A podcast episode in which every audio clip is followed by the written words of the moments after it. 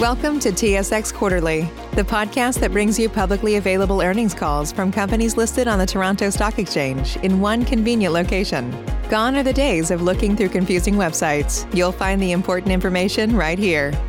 Enjoy the call.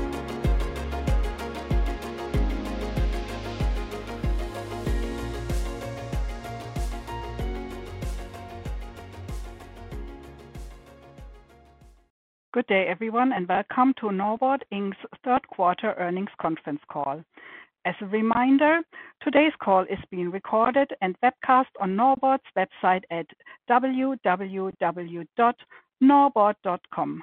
Norbord's discussion today may include certain projections and forward-looking statements regarding Norbord's business, future actions, and expected results. These statements are subject to known and unknown risks, and future results may differ materially. For further information on known risks, please see the caution regarding forward-looking information statement in Norbord's February 4, 2020 annual information form and the cautionary statement contained in the forward-looking statement section of Norbord's management's discussion and analysis dated November 4, 2020. And now I'll turn the conference over to Peter Wijnbergen, President and Chief Executive Officer. Please go ahead, sir. Well, thank you, Sandra, and good morning, everyone. Welcome to our Q3 2020 conference call. I'm joined today by Robin Lampard, our CFO, Heather Colpitts, our Director of Corporate Affairs, and Robert Winslow, our Vice President of Investor Relations and Corporate Development. This morning, I want to take a moment to highlight a few key points about our Q3 results, including our decision to permanently close the 100 Mile House Mill in British Columbia. I'll then ask Robin to highlight a few financial items before I make some concluding comments and we move on to your questions. Q3 was our strongest quarterly result ever. We generated $322 million of adjusted EBITDA nearly 20% above our previous best quarter in Q2 of 2018. In North America, the continued recovery in U.S. home construction activity carried over from Q2.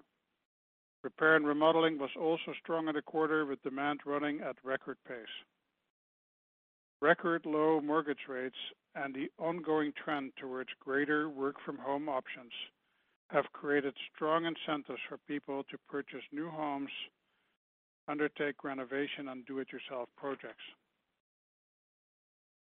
Remote working has continued to drive demand for more affordable suburban homes, which is boosting single-family home building that consume three times as much OSB as multifamily.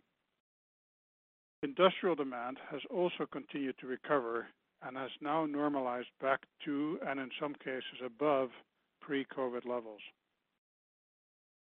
By way of reminder, we report capacity utilization rates based on our available capacity, which has included 100 Mile House, but excluded Chambord in the denominator. On this basis, our North American mills produced at 86% of available capacity in Q3. Now, if we exclude both the curtailed Chambord and now the 100 Mile House mills from this calculation, we produce at 92% of capacity as we run our mills hard to meet very strong customer demand. Further, excluding line one at our Cordele mill, which was still curtailed for nearly half the quarter, we took just 22 mill days of downtime in Q3 compared to 143 in Q2. OSB supply has struggled to keep up with the stronger than expected rebound in OSB demand, leading to record high benchmark prices that have carried into the early portion of the fourth quarter. Our adjusted EBITDA in Europe also increased from $2 million in Q2 to $16 million in Q3 on the strength of the recovery in demand and improving European OSB pricing. We continued to make great progress at our Inverness mill in the third quarter, where the phase two commissioning is now well advanced. The mill is now consistently producing at its phase one capacity, and starting to ramp up towards its phase two capacity of 945 million square feet on a 3H basis. This expansion will help us continue to supply substitution-driven OSB demand growth in Europe for the years to come. Now to discuss our decision to permanently close the 100 Mile House Mill in British Columbia. This closure will reduce our stated North American capacity by 440 million square feet, 3/8. As you know, the 100 Mile House Mill has been indefinitely curtailed since August 2019 in response to a wood supply shortage and rising fiber costs owing to the mountain pine beetle epidemic and more recently, significant wildfires. These factors led to a 50% reduction in the annual allowable harvest for the region serving the mill. Earlier this year, and in reaction to the pandemic, we adapted a more flexible operating strategy across our manufacturing platform to be more agile in responding to the changing market conditions and customer requirements while containing manufacturing costs. As Norbord's highest cost mill and with an ongoing wood supply shortage in the region, it became clear that the 100 Mile House Mill was unlikely to have a role to play in the future. Taken together, the current and expected ongoing wood supply shortages make the operation uneconomic, and so we have decided to permanently close the mill.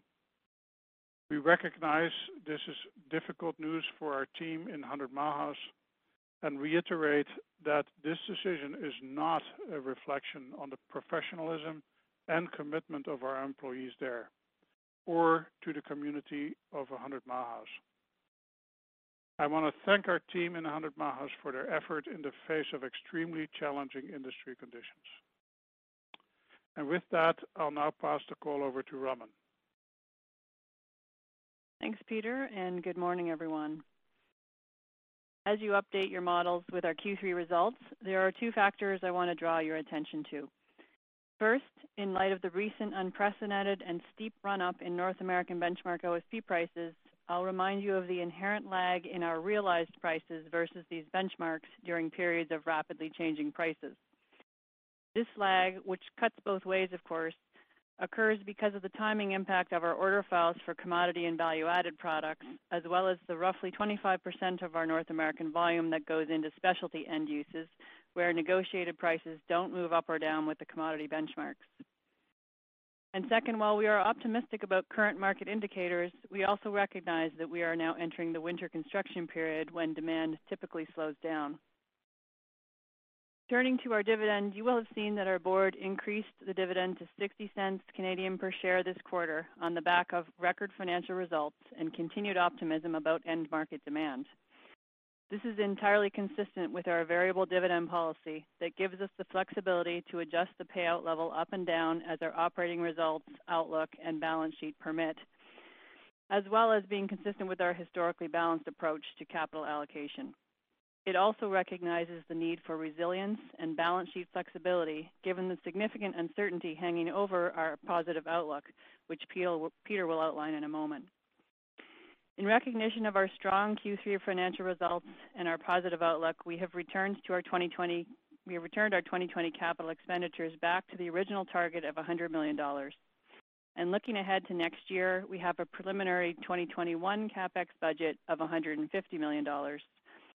We will focus this higher budget on reducing manufacturing costs, enhancing process safety across our mills, further investments to support the company's industrial sales growth strategy, and continuation of the Chambord rebuild. And With that, I will pass the call back to Peter. Thank you, Robin. We are optimistic about the demand strength we're currently seeing, but we also recognize there remains considerable uncertainty around the depth and duration of the economic impact of COVID-19, as well as the uncertain U.S. election results and upcoming Brexit deadline. We further acknowledge that there is an apparent disconnect between the strong housing economy and the weaker macroeconomy that may eventually get reconciled one way or the other. We remain vigilant and will continue to focus on the health and safety of our employees first, as well as our customers' needs. And we will manage the business to be resilient and flexible. We have learned how to be significantly more agile in scaling our production down and up to align with customer demand while managing cost. Our new flexible operating configuration is now our standard operating approach. So, should conditions change, we are well-positioned to respond. And With that, we'll jump right into questions. So I'll turn things over to the operator who will open up your lines. Thank you very much. If you would like to ask a question, please signal by pressing star one on your telephone keypad. If you are using a speakerphone, please make sure your mute function is turned off to allow your signal to reach our equipment. Again, press star one to ask a question. We will pause for just a moment to allow everyone an opportunity to signal for questions. We will now take our first question from Ketan Mamtora from BMO Capital Markets. Please go ahead. Your line is open. Uh, thank you. Uh, good morning, uh, Peter, Robin. Congrats on a very strong quarter. Thank you. Uh, first question, Peter, I was just curious if you can talk a little bit about sort of order files that you are seeing for this time of the year. Uh, you know, obviously through the summer and into kind of September, you know, you were running well above sort of the comfort level. Uh, but I'm just curious whether you've been able to sort of catch up to demand. Well, I think there's sort of two things, Ketan, I would point to. First of all, Uh, we've enjoyed this incredibly strong uh, pricing environment because demand uh, you know, really since May or maybe even earlier, has been recovering significantly faster than we had anticipated. You know, and even bringing additional capacity on on board in August sort of you know, didn't impact that significantly. Uh, the reality of OSB demand is that it is impacted by seasonal factors, and so we would fully expect uh, you know, demand to retreat uh, in the winter months. And um, so we are at the beginning of that season. And so certainly when I look at our what we're experiencing, you know, we are now back on time with our shipments, no longer well behind Uh, like we were, unfortunately, earlier in the season. Got it. So it's more in, uh, in most, you know, similar to maybe two to three weeks. Is that more typical for this time, uh, Peter? Is that fair? That's a fair assessment, yeah. Got it. That's helpful. And then, uh, just switching over to line one at Cordele. I'm just curious you know, how the ramp-up has progressed there. I think last quarter you said Uh, you were able to hire only 25 people. So, you know, as we kind of move through winter and spring of next year, uh, I'm just uh, curious kind of how do you anticipate ramping production there? Well, Ketan, I guess I want to point back to the comments we have made earlier. Um, you know, we started that mill up on er, an emergency basis and temporary basis. Uh, we were able to attract a few of the employees that uh, we had to part ways with uh, the previous year. Um, and I'm very impressed by how the team in Cordele has handled um, that sudden situation. The other points that I have made in the past is, first of all, that we now consider that mill part of our flexible operating strategy. And in addition, as we have always repeated, that we will only produce what we can sell to our customers. Um so that's, I think you know, we do not make a habit of talking about um, our downtime ahead of uh, schedule. So you'll have to uh, wait until we get to uh, next quarter's result for me to be able to speak about that specifically. Got it. That's helpful. And then just a last question before I turn it over on capital allocation. Uh, you know, net leverage uh, is down below one times now. Um, given how much OSB prices had run up you know, over the last few months, um, it does seem like Q4 will also be a pretty strong cash quarter. Uh, I'm just curious kind of how you think about, you know, capital allocation priorities. You have not renewed Uh, the NCIB. Uh so if you can just talk about kind of, you know, two or three things that, uh, you know, that are kind of most important uh, to Norbord right now from a capital allocation standpoint. Thanks, Ketan. I will ask Robin to answer that question. Yeah. Good morning, Ketan. Um, listen, no change in our philosophy um, from what we've always talked about. We've always taken a very balanced approach to allocating capital in this company. You know, you've heard us talk about our capital budget for next year, increasing it to 150 million from the $100 million this year, um, which is important. We've got, you know, we have got a we have an ongoing roster of high return projects um, that will provide great returns for our shareholders that we'll execute on given our uh, flexible balance sheet, you know, given the state of our balance sheet and the capital that we have at our disposal. Um, but you've also heard us talk about the uncertainties um, hanging over what is, you know, what appears today to be a very positive outlook. Um, I think for us at Norbord right now, and we talked about this last quarter as well, um, corporate resilience is a big focus. Um, and having a flexible balance sheet and now a flexible operating configuration so that we can quickly adapt um, to whatever comes at us, that, that is very important to us right now.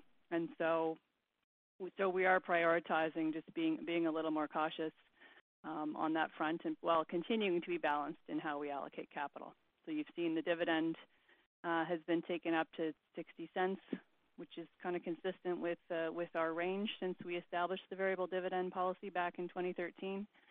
And um, uh, and The NCIB certainly remains a tool in our toolkit, and under the right circumstances, we will renew it, and we can do so very quickly. Got it. Thanks, Robin. I'll turn it over. Good luck into 2021. Thanks, Ketan. Thanks, Ketan. Thank you. If you find your question has been answered, you may remove yourself from the queue by pressing star two. Our next question comes from Sean Steuart with TD Securities. Please go ahead. Your line is open. Thanks. Good morning, everyone.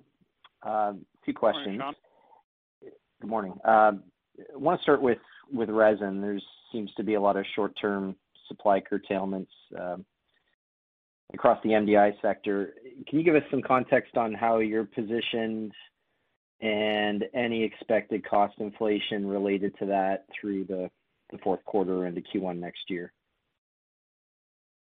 Yeah, I think uh, you, you're. I think I can confirm that there's been a force majeure event at one of the key resin suppliers. We have invoked our contingency plans, and at this point, we don't expect any material impact on production Uh, or Q4 financials. But obviously, that always depends on how long these situations last. Okay. Peter, with respect to your comments on North American OSB demand, uh, wondering if you can provide a little more context on the repair and remodeling channel. And there seems to be a lot of generic discussion around ongoing demand growth from that channel. And I'm just trying to gauge, have you seen a pronounced slowdown? It feels like there was a lot of volume pulled forward in the initial wake of the pandemic. Should we qualify this as a deceleration in year-over-year growth, or are we seeing an apparent peak in volumes going into that channel? Uh, yeah, Sean, I'll try my best to answer that, but I would say that, uh, you know, all throughout this year, we have seen Uh, demand from the channel. And you know we are a very significant supplier to that channel. Um, uh, we have seen demand sort of above where it was at the same time last year, uh, which in turn was above where it was at that time in 2018. You know, that the volume into the big or into the R&R segment also has seasonality to it. It's important to compare it on a year-over-year basis. And uh but on that basis, we continue to see significant strength in the segment. Okay. Last question for me. The the incremental CapEx next year, if if we exclude Chambord spending from that 150 million, can you give us a little bit more detail on the the specific types of projects for discretionary spending you're looking at? And Robin, you touched on fast payback expectations. Any update you can give us on what those metrics look like for that that type of spending? I'll give you one example, Sean. You know, uh, uh, our board has just approved a uh, renewal project for our Genk, Belgium dryer. You know, we have a single dryer there, and we intend to replace it with a larger single dryer. You know, that plant was originally built in the early 2000s, and you know, it uh, is now uh, dryer limited. Um and so this kind of a project, you know, I think it's in the neighborhood of 10 million. Uh, I don't know if that's euros or dollars. That's about the same anyways. Dollars, you know, would take about a year to implement, but then has significant uptick, and we expect a very good return from that project. So those are the kind of things that we're focused on for next year, further debottlenecking our processes where we need more volume or focusing on cost reduction projects or uh, mix improvements, so where we can further focus on our specialty strategy projects. Sorry. With respect to the debottlenecking part of that, Peter, any guidance you can give us on capacity creep across the portfolio we should think about? Well, as I I think I tried to make that distinction. So, you know, we see continued demand growth in in the European business based on substitution. Uh, so that's a place where we're very much focused on debottlenecking to make more capacity available for our customers. In North America, our focus the last year or two has been primarily on cost reduction investments and so efficiency uh, investments and on making more capacity available to our specialty segment. Understood. Uh, that's all I have. Thanks very much, everyone. Thanks, Sean. Our next question comes from Hamir Patel from CIBC Capital Markets. Please go ahead. Your line is open. Hi, good morning. Peter, uh, what um, you know, what do you expect to do with the press at Hundred Mile House? Uh, Hi, Hamir. Well, the one thing I can tell you is that it won't be used for OSB production in North America. Uh, you know, it's difficult to deal with that asset, uh, you know, during this COVID pandemic. Um, but um, in Europe, for example, where we have had old presses to dispose of, we've earlier on, so if I go back about 10, 15 years, Uh, we were able to sell some of that uh, press technology. But more recently in Inverness, uh, you know, we actually scrapped the two old presses that were there. So we'll look at what the appropriate action is to take once, you know, the COVID restrictions are a little bit eased up. Okay. Thanks, Peter. And um, you know, Canfor recently indicated that they had sold their Long Island Puller Uh, Board site and the press there. Do you see that starting up somewhere else in North America? I'm not aware of eh, any plans anywhere in North America. Um, I know that a very similar press eh, was sold to Russia, you know, maybe or taken to Russia five or six years ago. Uh, eh, so, uh, But beyond that, I can't comment. Okay. Fair enough. Uh, that's all I had. I'll turn it over. Thanks. Thanks, Hamir. Our next question comes from uh, John Babcock from Bank of America. Please go ahead. Your line is open. Hey, good morning, and thanks for taking my questions. Just uh, quickly on the flexible operating structure, and you know, you've talked about this a little bit in the past, but just wanted to get a little bit more color on how this impacts the overall efficiency at the plants and also from a cost perspective, whether you're able to keep the mills running at a level that's pretty comparable to how they would have been under your prior structure. Yeah, I mean, obviously, uh, what we have learned during this uh, past six or seven months is that, you know, some mills are technically much more capable to uh, take this fluctuation in volume than others. And so our focus for this flexible strategy is on those mills particularly.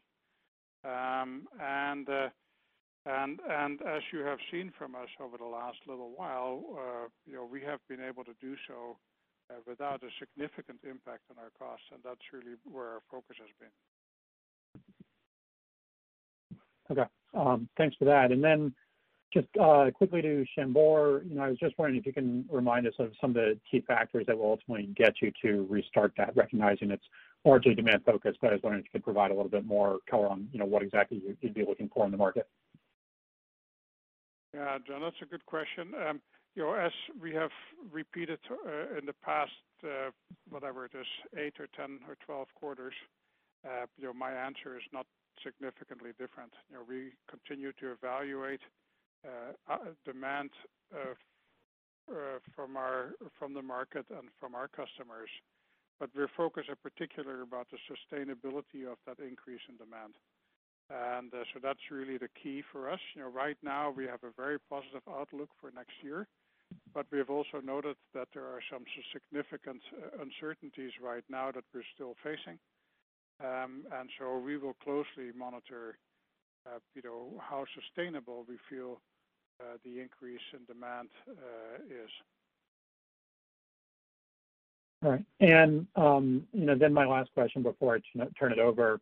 Uh, it sounds like some of these investments that you plan on making in 2021 are to help growth within the specialty side of things. And I was wondering if you might be able to, you know, talk about which end markets are ultimately seeing the strongest growth and which ones I guess you expect to remain strong into that year. Yeah, on the specialty side, uh, this year has been quite surprising. Uh, you know, I think I have sort of talked in the past in very general terms as uh, furniture, commercial construction, and transportation. And you know, transportation is a bit of a grabble of all sorts of different end users. But that's an area where we really were caught by surprise this year. You know, in particular, recreational vehicles, which use a remarkable volume of OSB, has been a big growth market this year. And I guess that is one of these impacts, uh, unanticipated impacts of the COVID crisis. Since people can no longer, or it's much more difficult to go on vacations uh, uh, abroad or maybe choose not to go on a cruise anymore, a lot more North Americans have chosen to buy a RV and are joining the RVing vacation crowd. So that's a good example of uh, where we have seen some significant and unexpected growth. Thank you. Thanks, John. Our next question comes from Paul Quinn with RBC Capital Markets. Please go ahead. Your line is open. Yeah, thanks. Uh, good morning/afternoon, I guess. Um, just following up uh, a question on Hundred Mile House, and I I uh, recognize that was a a difficult decision. Besides the press, is there equipment that you could salvage there, and is there associated tenure that you can also sell? Uh, No, there is not much. There most of the there was no, um, what is that called? Good morning, first of all, Paul. Sorry. There is no, uh, I think in British Columbia, it's called uh, tree license. Uh, that long-term tenure, we did not have any that was associated with that mill.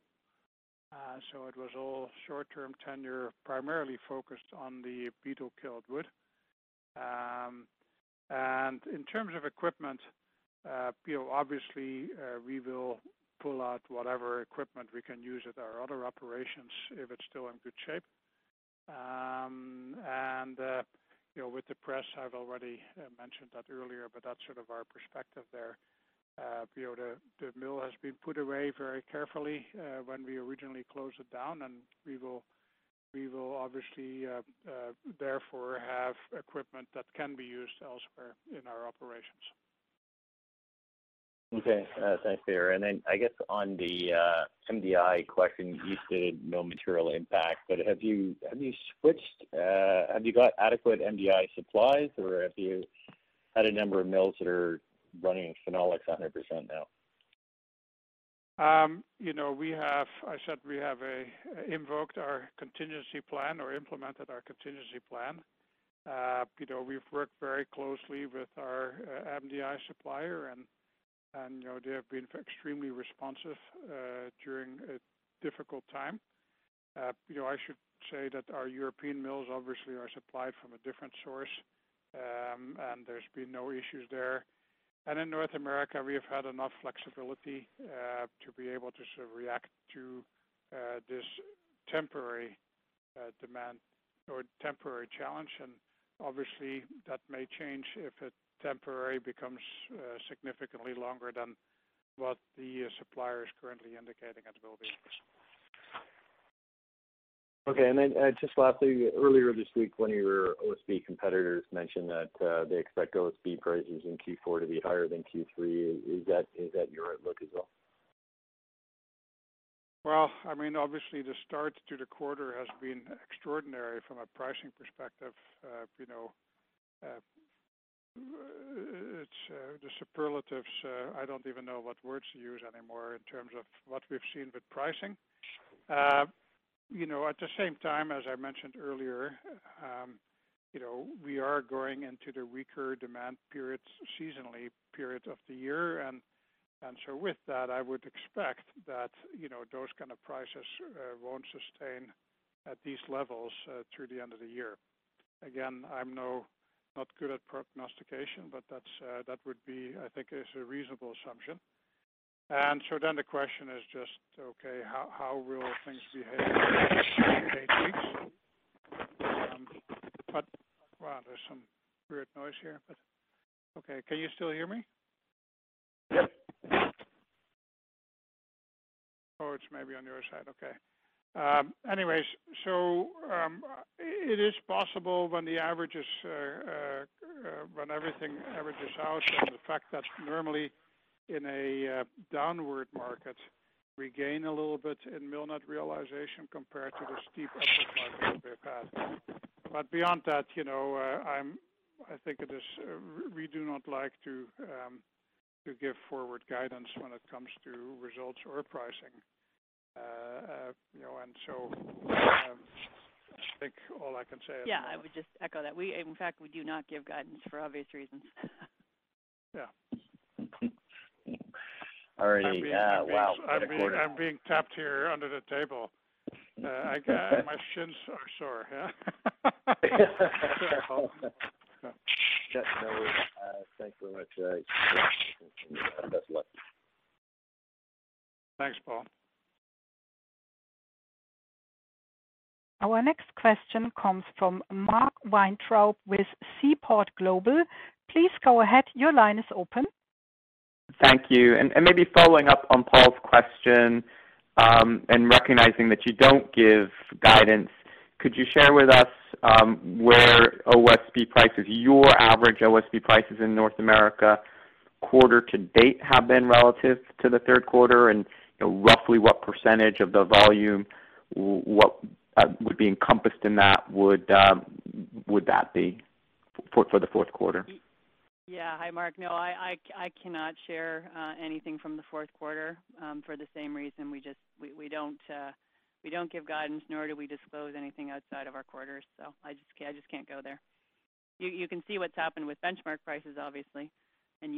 Sure. You have a sense for, you know, for how we stack, you know, where our volume goes, right? About 75% of our North American volume is tied to is tied in one way or another to those Random Lengths prices, and the 25% of our volume that goes into industrial and export uses is is delinked from those. So um, that's that still applies. Okay. And just to clarify, I was just asking for um, uh, what's already happened as opposed to what's going to happen in terms of the pricing. But uh, if you understood that, fine, I can move on. I did understand that, yeah. Okay. I uh, still can't go there. Fair enough.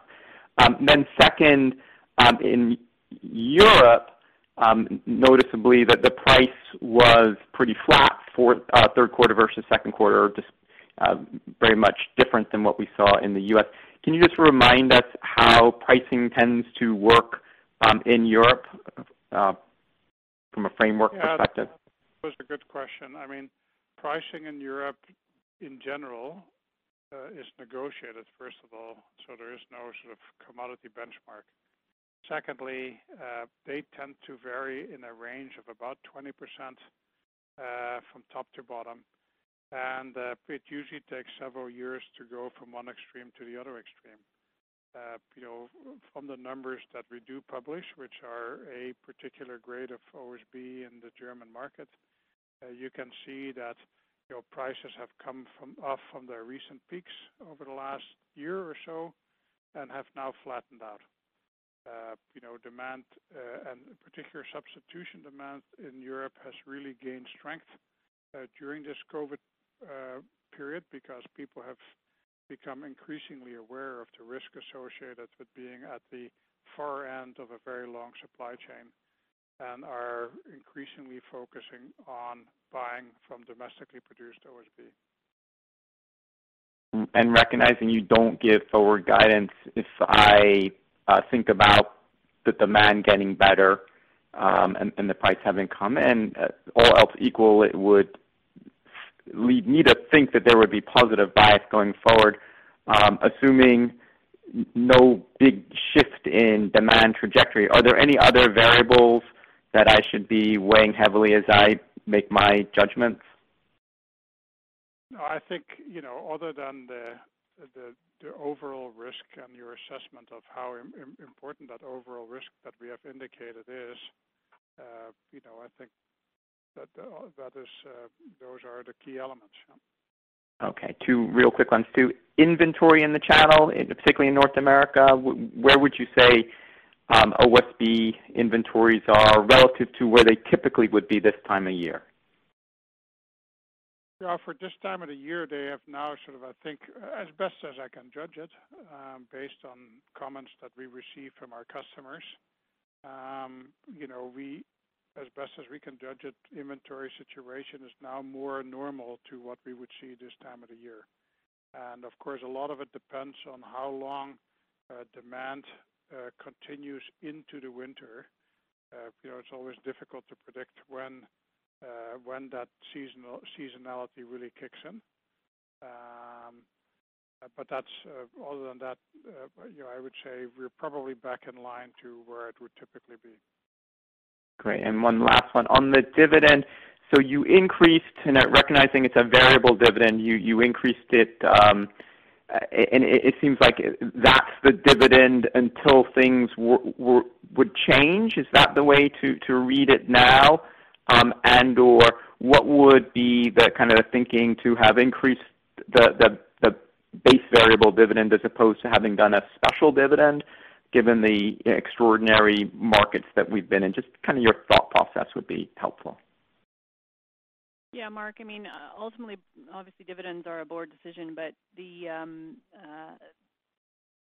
$0.60 level is consistent with our range and the track record that we've established. And um, you know, obviously, it's a decision and a discussion that happens every quarter.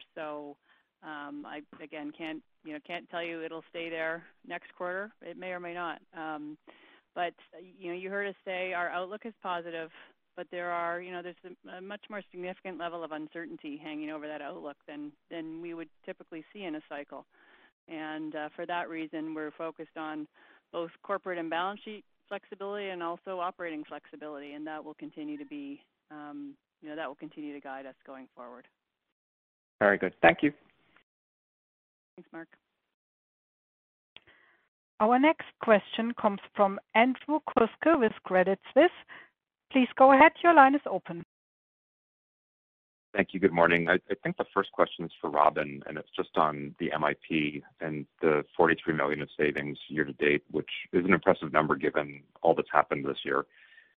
Uh, and I guess when we look ahead and you're no longer in a flexible operating strategy as you've been running in some of the plants, do you see the cost structure that you've managed to um, have this year and really benefit from, is that going to be sustainable as you really ramp up productions? And in fact, will the margins even become better? Yeah, it's a good question, Andrew. Um, yes, our view is that you know, the bulk of that is sustainable. Um, you know, it's been one of our big learnings, silver linings, if you will, coming out of COVID, is quickly learning how to be more flexible with our operating configuration in a way that still contains our manufacturing costs. So I think you heard us talk last quarter about sort of trading off downtime for lower maintenance cost, where you know where that trade-off makes sense, and that's and that's a big part of it. So I think the majority of it is sustainable. Um, but if there there has certain uh, MIP only includes controllables. To be clear, our MIP in, includes just the controllable elements of our cost structure. Um, we have had a tailwind um, on the uncontrollable side from lower resin prices um, so far this year. Um, but uh, if you look at controllables, I would I would expect you know that part of it to be sustainable based on what we can see and how we've learned to be uh, to be flexible and contain our costs. Okay, thank you. That's very positive. And then I, I think on the last call we we talked a little bit about um, just some hiring issues you had. I think as a Cordele. Um, but I guess with the profit share that you've got with your employees, just retaining employees, especially in the environment we're in, shouldn't be that difficult. But drawing new employees, and I guess the, the challenge is really on the skilled side. But with the profit share that it looks like you'll post this year, um, I would think you wouldn't really have any hiring issues. Could you talk a little bit about just hiring and retention? Yeah, sure, um, Andrew. I think what you're referring to is uh, uh, the challenge we uh, we mentioned around uh, taking the people back in, our Cordele Line 1 startup or emergency startup that we had in early August. Uh, we mentioned that, uh, you know, I think in 2019 we had to part ways with about 47 of our employees when we shut that line down. Most of those employees had found other jobs uh, nearby uh, because in late 20, uh, 19, the employment market was still extremely tight. So when we needed to make the decision to start that line back up on a very quick basis there in early August, uh, we anticipated some difficulty getting all of those people back, and that's indeed been the case. You know, they've had other jobs and and were reluctant to uh, give those up uh, to come back to work for us. Um, so Having said that, um, if I would say that the mill has responded extremely well and was able to do quite well, even with that limited number of employees uh, during that period. Um, overall, you're absolutely right. You know, our retention of employees has been extremely good. Um, you know, we have very limited turnover in most of our operations, and and uh, profit share is a long-term part of that strategy. And I think uh, this year, uh, to everybody's surprise, will be a very good year, or maybe now in hindsight, it's not a surprise anymore, but it certainly would have been in April. You profit share numbers will be very attractive.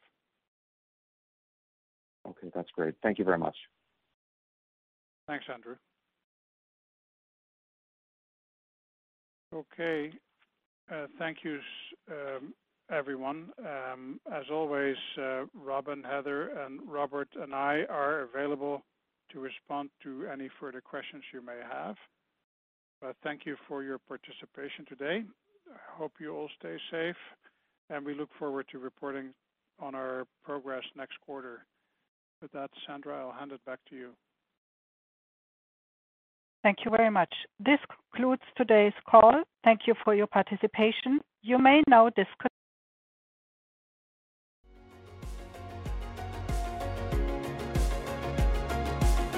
Thank you for listening to TSX Quarterly. If you enjoyed the cast, remember to leave a good rating. And remember, for any additional inquiries, please consult the company's investor relations section on their website.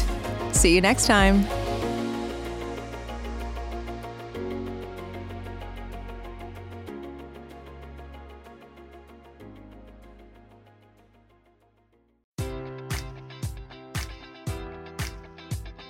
Enjoy all your favorite sports like never before at BetMGM. Sign up using code Buckeye and receive up to $1,500 back in bonus bets if you don't win your first bet. When you register with BetMGM, you'll get instant access to a variety of parlay selection features, live betting options, and the best daily promotions in the business. And with BetMGM at your fingertips, every play and every game matters more than ever. Place your money line prop, or parlay bets with the king of sportsbooks today. Sign up using code Buckeye and receive up to $1,500 back in bonus bets if you don't win your first bet. BetMGM and GameSense remind you to play responsibly. 21 plus and present in Ohio, subject to eligibility requirements. Rewards are non withdrawable bonus bets that expire in seven days. Gambling problem? Call 1 800 Gambler in partnership with MGM Northfield Park.